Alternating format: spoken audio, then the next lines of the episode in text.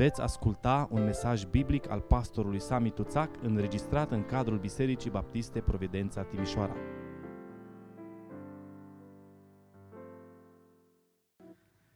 El este Domnul și în fața acestui Dumnezeu nu putem spune decât: vorbește, Doamne, căci robii Tăi ascultă. Amin. Vă rog să deschideți Scriptura în Proverbele 25 cu 28. Vom citi un singur verset. Omul care nu este stăpân pe sine este ca o cetate surpată și fără ziduri. Amin. Vă rog să luați loc.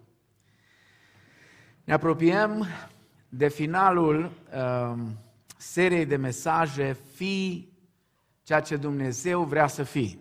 Mai avem o singură predică fără aceasta. Astăzi, tema la care aș vrea să privim împreună în Cuvântul lui Dumnezeu este intitulată Cum să fii stăpân pe tine însuți, indiferent de circumstanțe. Nu știu dacă ați realizat, dar în dimineața asta aș vrea să înțelegem fiecare dintre noi un lucru deosebit de important. Și anume, persoana care îmi cauzează cele mai multe probleme sunt eu. Persoana care îți creează ție cele mai multe probleme ești tu. Nu da vina pe alții, nu da vina pe circumstanțe, nu da vina pe guvern, nu da vina pe familie sau pe biserică, nu da vina nici măcar pe diavolul. Nu ești atât de important încât să stea diavolul tot timpul după tine și numai să te ispitească. Uneori are altă treabă. În plus, tu te descurci singur să-ți creezi probleme. Nu e nevoie să se bage el în ecuație. Multe din problemele noastre sunt cauzate de lipsa autocontrolului. De exemplu, poate că ne-am întrebat de multe ori, eu m-am întrebat, de ce nu pot slăbi? Da? De ce nu pot ține casa curată? De ce nu pot rămâne prea mult timp într-o slujbă? De ce nu pot termina ceva de care m-am apucat? De ce nu pot renunța la acele obiceiuri rele? De ce nu pot scăpa de datorii? Pentru că nu am învățat să exersăm autocontrolul. Problema mea cea mai mare sunt eu. Problema ta cea mai mare ești tu. Omul care nu este stăpân pe sine, spune Solomon, este ca o cetate surpată și fără ziduri. Adică ce vrea să spună Solomon aici este că fără autocontrol ești lipsit de apărare și ești vulnerabil, exact așa cum este o cetate fără ziduri. Autocontrolul este foarte important în viața fiecăruia dintre noi, pentru că autocontrolul aduce întotdeauna cu sine un sentiment al competenței. De asemenea, îți oferă încredere și un sentiment lăuntric de siguranță. Atunci când ai învățat autocontrolul în situații delicate, poți să ai sentimentul acela de siguranță, că nu îți pierzi cumpătul, că nu îți sare muștarul imediat. Autocontrolul, alături de disciplină, este unul din factorii cheie ai succesului pe care sperăm cu toții să-l obținem în această viață. La 1 Corinteni, capitolul 9, cu versetul 25, Apostolul Pavel spune așa: toți cei ce se luptă la jocurile de obște se supun la tot felul de înfrânări. Și ei fac lucrul acesta ca să capete o cunună care se poate vesteji. noi să facem lucrul acesta pentru o cunună care nu se poate vesteji.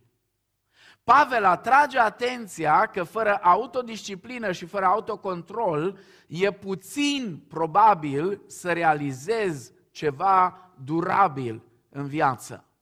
Absolut nimic, spune Pavel, nu se face fără efort. Orice performanță necesită autodisciplină și autocontrol. Acum, fiți atenți.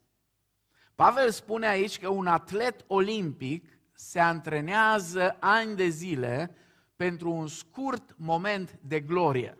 Nu știu dacă sunteți familiari cu Jocurile Olimpice din Grecia Antică. Momentul acela de glorie pentru cel care câștiga era următorul, când guvernatorul acelei regiuni venea cu o cunună de lauri și în aplauzele mulțimilor i-o punea pe cap. Problema era că după o vreme foarte scurtă, cununa aceea de lauri se vestejea.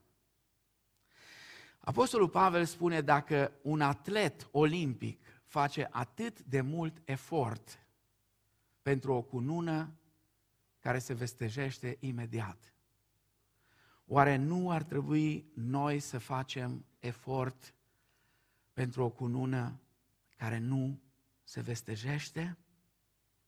Noi nu alergăm într-o cursă unde, știu eu, primim o oarecare cunună de lauri, ci alergăm într-o cursă mult mai importantă decât orice eveniment atletic de pe pământ. De aceea, autocontrolul nu este opțional pentru creștini. Dacă ar fi să primești un curriculum la o școală și acolo s-ar preda autocontrolul, la școala creștină, la școala lui Iisus, autocontrolul nu este materie opțională, ci este materie obligatorie pentru fiecare dintre noi. Oamenii cu adevărat liberi sunt cei care au învățat să se controleze. Epictet, un filozof grec, spunea: niciun om nu este cu adevărat liber până nu se stăpânește pe sine. Domnul Iisus a exprimat gândul acesta în următoarele cuvinte: oricine trăiește în păcat este rob al păcatului. Adică ideea este, poți să fii cel mai tare om din lume, cel mai cool, cea mai interesantă persoană. Dacă îți lipsește autocontrolul, vei da de necazuri. Știți, oamenii vor încerca aproape orice pentru a dobândi autocontrolul sau pentru a compensa cumva lipsa lui. Pastile, terapii, seminarii, angajamente, orice. Dar aceste răspunsuri rapide nu duc la autocontrol. Cum îl putem totuși dobândi? Cuvântul lui Dumnezeu este ajutorul nostru potrivit. Și în dimineața aceasta aș vrea să ne uităm în cuvântul lui Dumnezeu, să vedem cum am putea învăța, cum am putea exersa autocontrolul. Sunt câțiva pași care îi găsim în Scriptură și care sunt deosebit de important pentru fiecare creștin. Pentru că, vă repet, autocontrolul nu este opțional pentru un creștin. Un creștin care nu se poate controla pe sine se află într-o mare, mare problemă. Poate că în mintea lui sunt tot felul de dileme. Poate că nu găsește răspuns la foarte multe întrebări. De aceea, în dimineața asta, aș vrea să ne uităm în cuvântul lui Dumnezeu și să vedem ce am putea totuși face, pentru că noi toți ne-am confruntat cu problema aceasta. Ca să nu spun că ne confruntăm mereu și mereu cu lipsa autocontrolului. Primul lucru, primul pas care trebuie să-l faci în dobândirea autocontrolului, asumă-ți responsabilitatea pentru lipsa autocontrolului în viața ta. În Iacov, capitolul 1, versetele 13 la 15 voi citi, dar voi reveni pe versetul 14. Cuvântul Domnului spune așa: nimeni, când este ispitit, să nu zică, sunt ispitit de Dumnezeu, căci Dumnezeu nu poate fi ispitit ca să facă rău și El însuși nu ispitește pe nimeni. Și ascultați versetul 14, ci fiecare este ispitit când este atras de pofta lui însuși și momit. Apoi pofta, când a zămislit, dă naștere păcatului și păcatul, odată făptuit, aduce moartea. Philips, în traducerea lui, traduce versetul 14 așa: ispita apare când omul se lasă ademenit de dorințele sale lăuntrice, care pot exercita o influență puternică. Versetul acesta spune că noi facem anumite lucruri, vă rog să rețineți, facem anumite lucruri care sunt greșite, care știm că n-ar trebui să le facem. De ce? Pentru că ne place. Facem anumite lucruri pentru că ne place. Vă amintiți? Judecători, capitolul 14. Samson trece în țara filistenilor și vede o fată. Faină fată, îi place. Și vine la părinții lui: mamă, tată, mă însor. Cu cine? Care din fetele noastre din adunare? Care de la corul de tineri? Care de la grupa de închinare? Cu care din ele? Abia așteptăm. Nu, e o filisteancă. Cum o filisteancă? Nu, e o filisteancă, zice. E o filisteancă. Păi n-ai găsit tu în poporul lui Dumnezeu nici o fată? Știți care e răspunsul lui Samson? E răspunsul tău și al meu. Ia-mi-o sau luați-o, luați-mi-o, căci îmi place. Ce mai contează dacă Dumnezeu spune în cuvântul lui că nu funcționează lucrul ăsta? Mie îmi place. Când facem lucruri dăunătoare pentru noi, noi continuăm să le facem pentru că pur și simplu ne place. Ne amintesc cu drag uneori de mama mea. Era bolnavă, avea ciroză la ficat, nu avea voie să mănânce anumite lucruri și o prindeam cu bucata de slănină. Spun asta fiindcă de ieri îmi tot stă pe creier o bucată de pâine din aia de la Prospero, atât de bună, cu niște untură, și mă tot gândesc la ea de ieri, de aseară. Tot mă gândesc. Aseară am ratat-o, am zis dimineață nu mai ratez, dar am ratat-o și dimineață. Poate reușesc aperitiv astăzi, să văd. Și spunea: mami, te rog, nu mai mânca slănină afumată, că n-ai voie. Și parcă o văd și acum. Dar știți de ce mi-e drag de ea? Când mă uit la ea, mă văd pe mine. Zice: mami, îmi place. Îmi place. Înțelegeți? Noi facem lucruri care știm că sunt dăunătoare. Și le facem mereu, știm că ne dăunează și cu toate astea le facem pentru că ne place. Adesea știți cum suntem, ignorăm sau negăm că avem probleme. Dacă vine cineva și spune: băi, omule, ai o problemă. Eu? Care e problema mea? Vezi studiile tale. Ce problemă am eu? N-am nicio problemă. Ăsta-s eu. Și ce? Toți fac așa. Dacă aș fi avut alți părinți, cu siguranță eram diferit. Dacă, eu știu, școala, nu știu cum, cu siguranță ar fi fost... Diavolul m-a pus să fac asta. Asta e cea mai tare la pocăiți. Diavolul m-a pus să fac asta. Și ăsta, săracul, câteodată nici nu-i trece prin cap prostiile care tu ești în stare să le faci. M-a pus satana. Da? Cât timp căutăm un țap ispășitor, nu vom rezolva problema. Punctul de plecare în dezvoltarea autocontrolului este să acceptăm ceea ce Dumnezeu a spus deja în cuvântul Lui. Și anume că noi suntem responsabili de comportamentul nostru. Omul, când este ispitit, este ispitit de pofta lui și momit. Și apoi pofta generează păcatul și păcatul aduce moartea.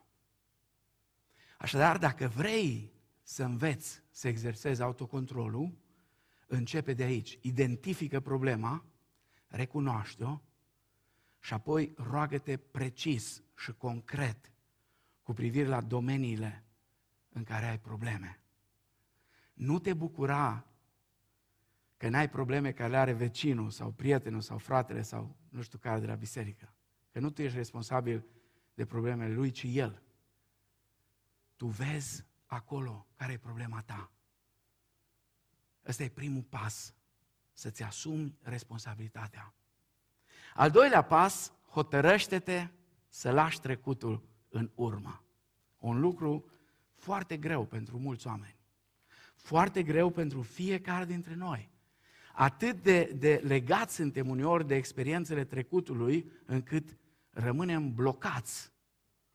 Da, trecutul poate fi bun atunci când vrei să înveți, ca și o carte de istorie. Dar în momentul în care ajungi să te închini în fața trecutului tău, și cea mai frumoasă istorie devine idolatrie curată. Și apoi te ține pe loc și nu poți să te duci înainte.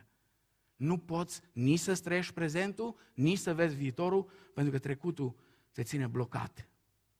Ascultați ce spune Apostolul Pavel. Filipeni, capitolul 3. Fraților, eu nu cred că l-am apucat încă, dar fac un singur lucru. Uitând ce este în urma mea și aruncându-mă spre ceea ce este înainte, alerg spre țintă pentru premiul chemării cerești al lui Dumnezeu în Iisus Hristos. Uneori, când e vorba de autocontrol, avem o abordare extrem de greșită. Și anume, am încercat de 10 ori. De 10 ori. Știți de ce spun mulți copii de 10 ori am încercat? Pentru că părinții învață. De 10 ori ți-am spus. Și lui asta cu 10 ori intră în cap. De 10 ori ți-am spus. De 10 ori așa. De 10 ori. Și copilul vine și spune, de 10 ori am încercat. De 10 ori. Și n-am reușit. Concluzia? Nu o să reușesc niciodată. Dacă de 10 ori am încercat să nu mai fac lucru cu tare, să nu mai fac ce n-ar trebui să fac, dar nu reușesc, nu voi reuși niciodată. O abordare care n-are nimic de a face cu abordare creștinească. Faptul că ai eșuat în trecut nu înseamnă că nu vei reuși. Atenție, concentrarea pe eșecurile trecute garantează cu siguranță repetarea lor. Am avut un bebeluș, o bebelușă aici. Tare mi drag de Radu. I-am spus la Andreea, nu lui, lui nu îndrăznesc, i-am spus, Andreea, rar am văzut așa un tată ocoș și mi drag de el când îl văd. Dar să-l vedeți când Celia o să înceapă să învețe să umble. E fantastic. Când un bebeluș începe să umble, cât e de fericit, cât e de bucuros. Dar știți ce face bebelușul când începe să umble? Nasul, gurița, mânuțele, le mai bușește, mai... Vai, Doamne, să... Dacă la prima bușire, la prima legătură cu pământul, bebelușul ăla ar gândi în mintea lui, nu o să umblu niciodată. Credeți că ar mai umbla? Cam așa suntem noi, îmi pare rău să o spun. Această abordare copilărească. Nu înțelegem că ceva se învață, ceva bun întotdeauna se învață prin perseverență. Perseverența este deosebit de importantă. Când lui Thomas Edison i s-a spus, ai avut 100 de eșecuri. Știți ce a spus Thomas Edison? Nu numiți asta eșec, ci proces de învățare. Acum știm ce nu merge. Nu te uita mereu în trecut. Dacă vrei să dobândești autocontrol în anume domenii care îți creează probleme, nu lăsa gândul acesta să pună stăpânire pe tine. Am încercat de nenumărate ori. Nu o să reușesc. Al treilea lucru, nu lăsa sentimentele să te manipuleze. Mi-e greu să o spun, dar în generația aceasta, mai mult decât oricând altcândva, cel puțin de când sunt eu pe lumea asta, acordăm exagerat de multă atenție sentimentelor. Le dăm sentimentelor noastre extrem de multă autoritate. Și viața celor mai multe persoane se conduce după următoarele dictoane. Îmi place sau nu îmi place? Asta simt sau nu simt? Am simțit asta? De ce ai făcut asta? Așa am simțit. De ce ai spus asta? Așa am simțit. Și lăsăm sentimentele noastre să ne manipuleze și să ne coordoneze întreaga viață. Dumnezeu nu vrea ca noi să fim controlați sau stăpâniți de stările noastre sufletești. Spune Apostolul Pavel în Tit, capitolul 2, versetele 11 și 12, căci harul lui Dumnezeu, care aduce mântuire pentru toți oamenii, a fost arătat și ne învață să o rupem cu păgânătatea și cu poftele lumești și să trăim în veacul de acum cu cumpătare, cu dreptate și cu evlavie. Amin. Harul lui Dumnezeu, spune Pavel, este cel care ne dă putere să facem ceea ce este corect. Cu ajutorul supranatural al lui Dumnezeu, putem pur și simplu să ne stăpânim stările noastre sufletești. Adesea venim cu niște scuze, așa copilărești de-a dreptul. Nu m-am putut stăpâni. N-am putut. Așa dintr-o dată mi s-a înfierbântat creierul. Păi de ce? Când ai la dispoziție harul lui Dumnezeu. Harul lui Dumnezeu care te învață să o rupi cu lucrurile acestea.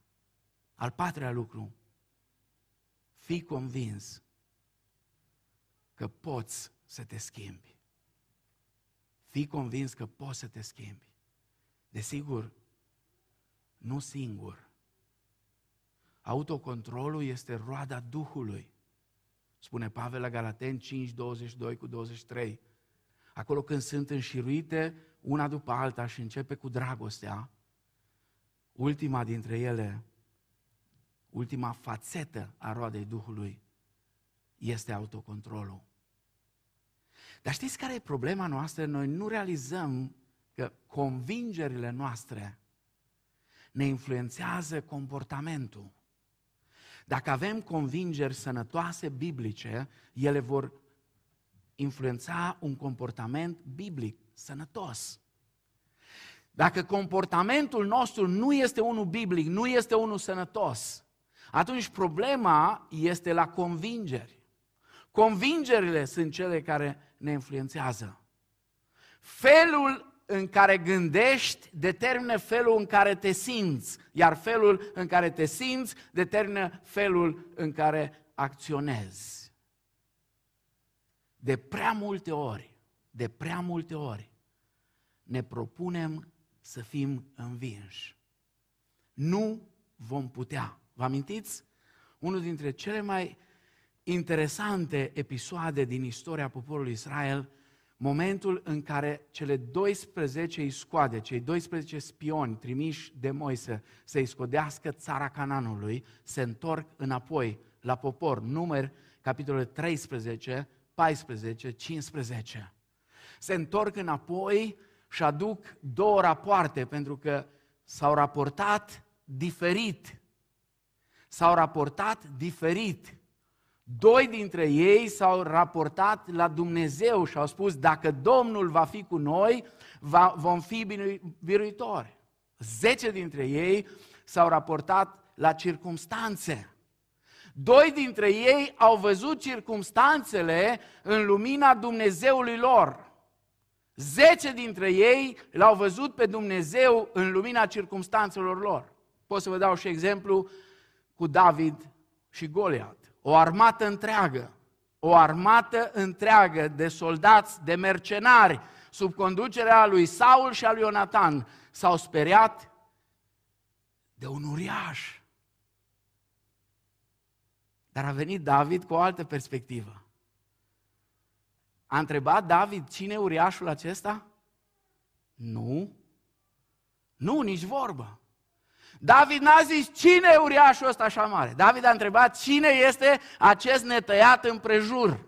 Adică cine e individul ăsta care nu se află sub protecția legământului cu Dumnezeu și care împroașcă oștirea lui Dumnezeu? Cine-i? Cine e ăsta, mă?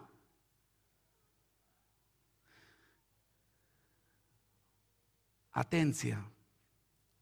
Convingerile noastre s-ar putea să devină profeții care se împlinesc de la sine. În plângerea celor 10 și apoi a întregului popor pe care l-au ridicat împotriva lui Moise și a lui Aron și a lui Iosa și a lui Caleb, în Numeri 14:2, știți ce spun ei? De ce n-am fi murit noi în Egipt? Și apoi spun, de ce n-am fi murit noi în pustiul acesta? Știți ce s-a întâmplat? Convingerea lor s-a transformat în profeție. Și profeția s-a împlinit timp de 40 de ani au murit pe capete, zi după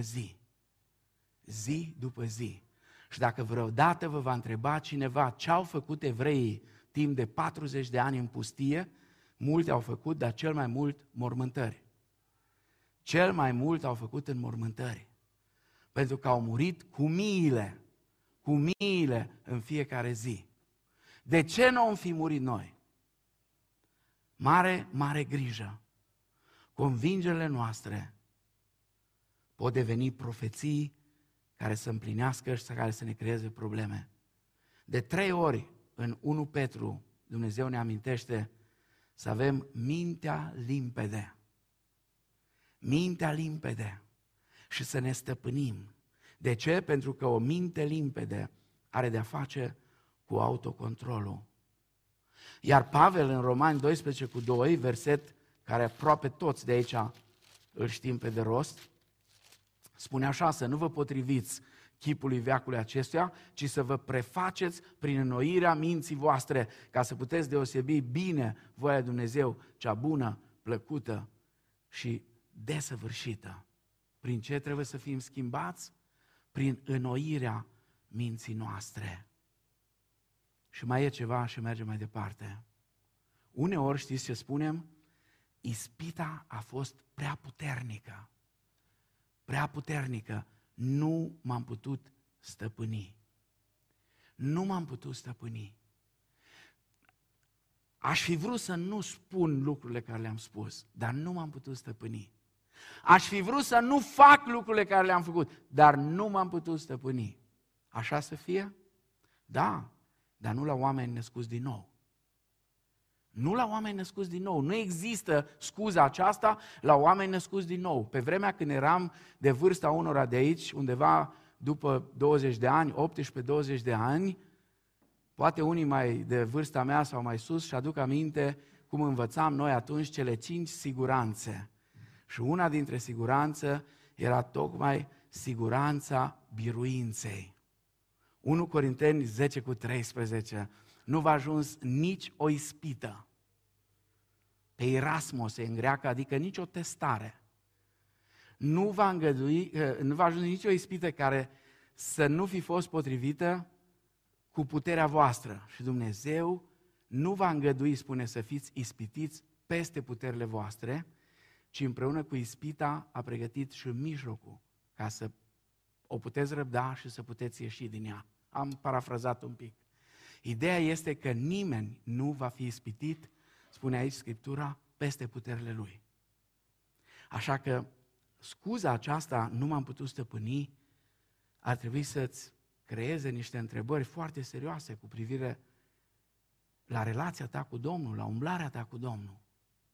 Pentru că dacă ești copil al lui Dumnezeu, cuvântul lui Dumnezeu nu minte, nu va ajuns nicio ispită care să nu fi fost potrivită cu puterea omenească.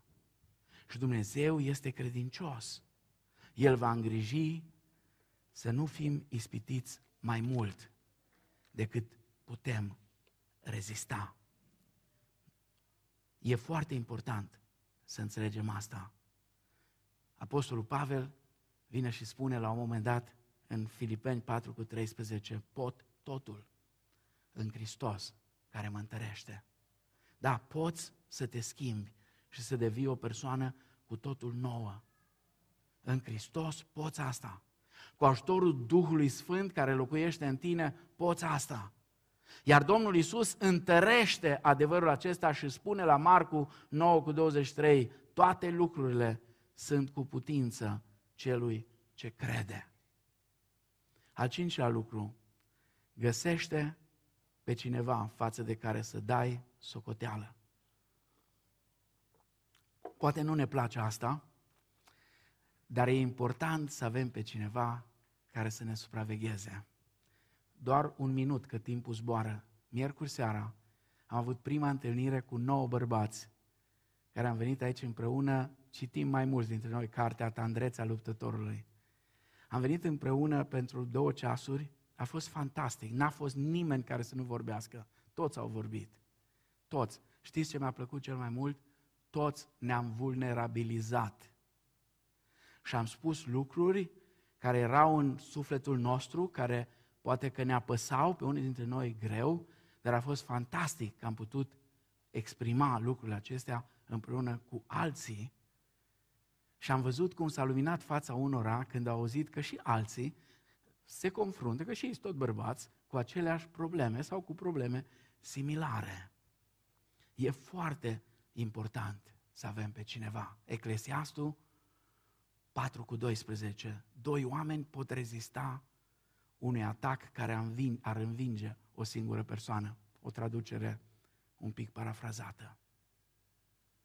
Iar la Galateni 6:2, Apostolul Pavel spune, împărtășiți-vă unii altora necazurile și problemele și astfel veți asculta de porunca Domnului. Îndrăzniți! Creștinismul nu este pentru lupi singuratici. Creștinismul este o comunitate de oameni.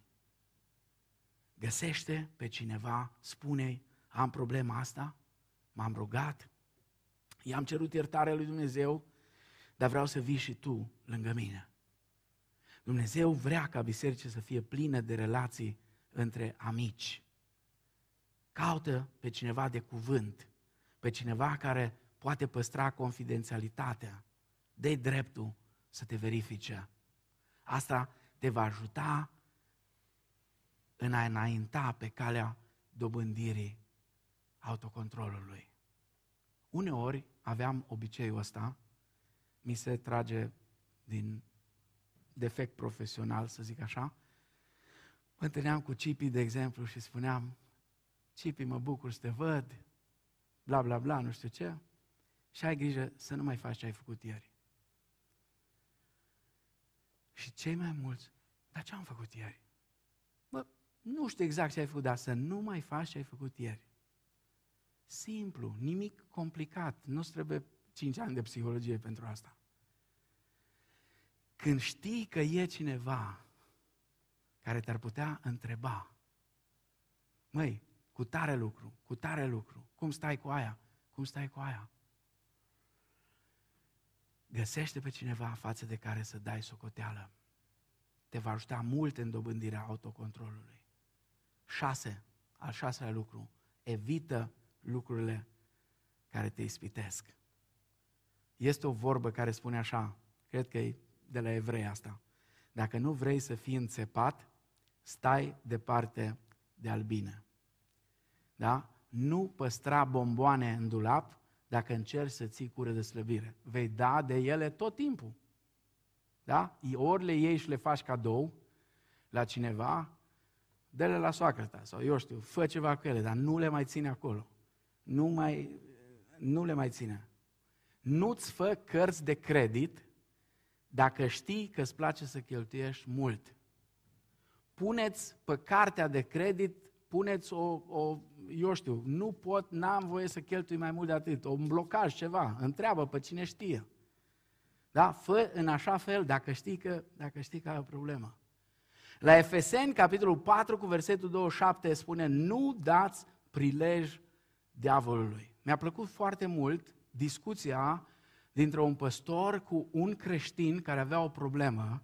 Acum știu că pocăiții din România, când aud, ce creștin e ăla, avea o problemă cu fumatul. Da? Nu cred că fumatul e o problemă mai gravă decât răutatea sau bârfele sau multe altele. Ăsta avea probleme cu fumatul. Dar până la urmă a reușit să învingă această problemă. Și păstorul l-a întrebat: cum ai reușit? A spus: frate păstor, mi-am udat chibritele. Mi-am udat chibritele. Și fiind chibritele ude, când îmi venea să bag țigara și să dădeam și nu se aprindea. Și în timpul ăsta deja îmi dădeam seama, dar ce fac? Și atunci o lăsam deoparte. Înțelegeți? Altcineva spunea: aveam problemă cu televizorul. Asta era pe vremea când televizoarele erau ceva mai late. Acum ați văzut cum sunt. Erau mai late. Și știți ce am făcut? Spunea el: mi-am pus Biblia pe televizor. De fiecare dată când mă duceam, trebuia să... Nu erau pe vremea aia din astea telecomandă. Trebuia să te duci acolo să apeși butonul. De fiecare dată când mă duceam să apăs butonul, dădeam de Biblie acolo și mă răzgândeam. Nu dați prilej diavolului. La 1 Corinteni 15 cu 33 spune: nu vă înșelați, tovărășiile rele strică obiceiurile bune. Uneori, poate că cei care sunt pe lângă tine, oamenii cu care îți petreci timpul, stai aproape, sunt oameni care te provoacă să-ți pierzi autocontrolul. Ai grijă la asta, fă curățenie și în zona asta. Și ultimul lucru, și am încheiat: bazează-te pe puterea lui Hristos. Nu uitați, autocontrolul este o roadă a Duhului. La Galateni 5 cu 16 spune: zic dar, umblați cârmuiți de Duhul și nu împliniți poftele firii pământești. Lasă ca Duhul Sfânt să-ți călăuzească viața și nu vei mai satisface dorințele naturii umane. Sigur, aici nu se spune că nu vei mai avea dorințe, că nu vei mai vedea, vorba lui Cipi, frumusețile patriei. Da, nu despre asta e vorba. Oamenii plini de Duhul Sfânt vor continua să aibă dorințe, inclusiv dorințe trupești, da? Dar nu le vor mai satisface. Asta este diferența. Dar ce facem noi adesea? Știți ce facem? De-aia nu reușim. Noi căutăm să ne punem singuri viața în ordine și apoi să lăsăm Duhul Sfânt să controleze viața noastră. Așa ceva nu funcționează. Biblia spune: lasă Duhul Sfânt să-ți controleze viața și asta te va ajuta să te schimbi. Ce-ar zice cineva despre tine sau despre mine dacă ai spune așa: mă voi face bine și apoi mă voi duce la doctor. Când îmi va trece durerea de măsele, o să mă duc la dentist. Când mi-a trecut febra, o să iau medicamente. Ce o să zică lumea? Ai vreo problemă? Nu vi se pare ciudat că în cele spirituale cam asta facem? Oare nu e absurd? Întâi să-mi rezolv anumite lucruri și apoi vin la biserică, apoi mă împac cu Hristos, apoi mă botez. Am de gând să-mi pun viața în rânduială și după aia mă voi dedica lui Hristos. Mai am o problemă, trebuie să o rezolv și pe aia. Și după aceea, fai de mine, ce o să fac? Ai nevoie de Hristos acum. El este Cel care te ajută să te schimbi. El, spune Apostolul Pavel la Filipeni 2:13, este Cel care ne dă și dorința și înfăptuirea. El este Cel care ne dă voința de a face binele, dar ne dă și puterea de a-l face. Întreabă-te în dimineața asta, care sunt domeniile în care ți-e greu să spui nu? Secretul autocontrolului este controlul lui Hristos. Cere-i Lui să preia controlul vieții tale, pentru că Hristos are puterea să schimbe viața. Eu nu știu în ce domenii ai nevoie să exersezi autocontrolul. Le știu pe ale mele. Dar cu siguranță tu știi care e domeniul în care ai nevoie sau care sunt domeniile. Nu vei face niciun pas până nu-l vei face pe primul. Să recunoști că tu ești problema, nu alții. Și apoi, încet, încet, pas după pas, până când vei ajunge să-ți dai seama că numai punând întreaga viață sub domnia lui Hristos, sub controlul lui Hristos, vei putea să-ți dezvolți și această fațetă a ceea ce înseamnă rodirea Duhului Sfânt în viața noastră. Amin.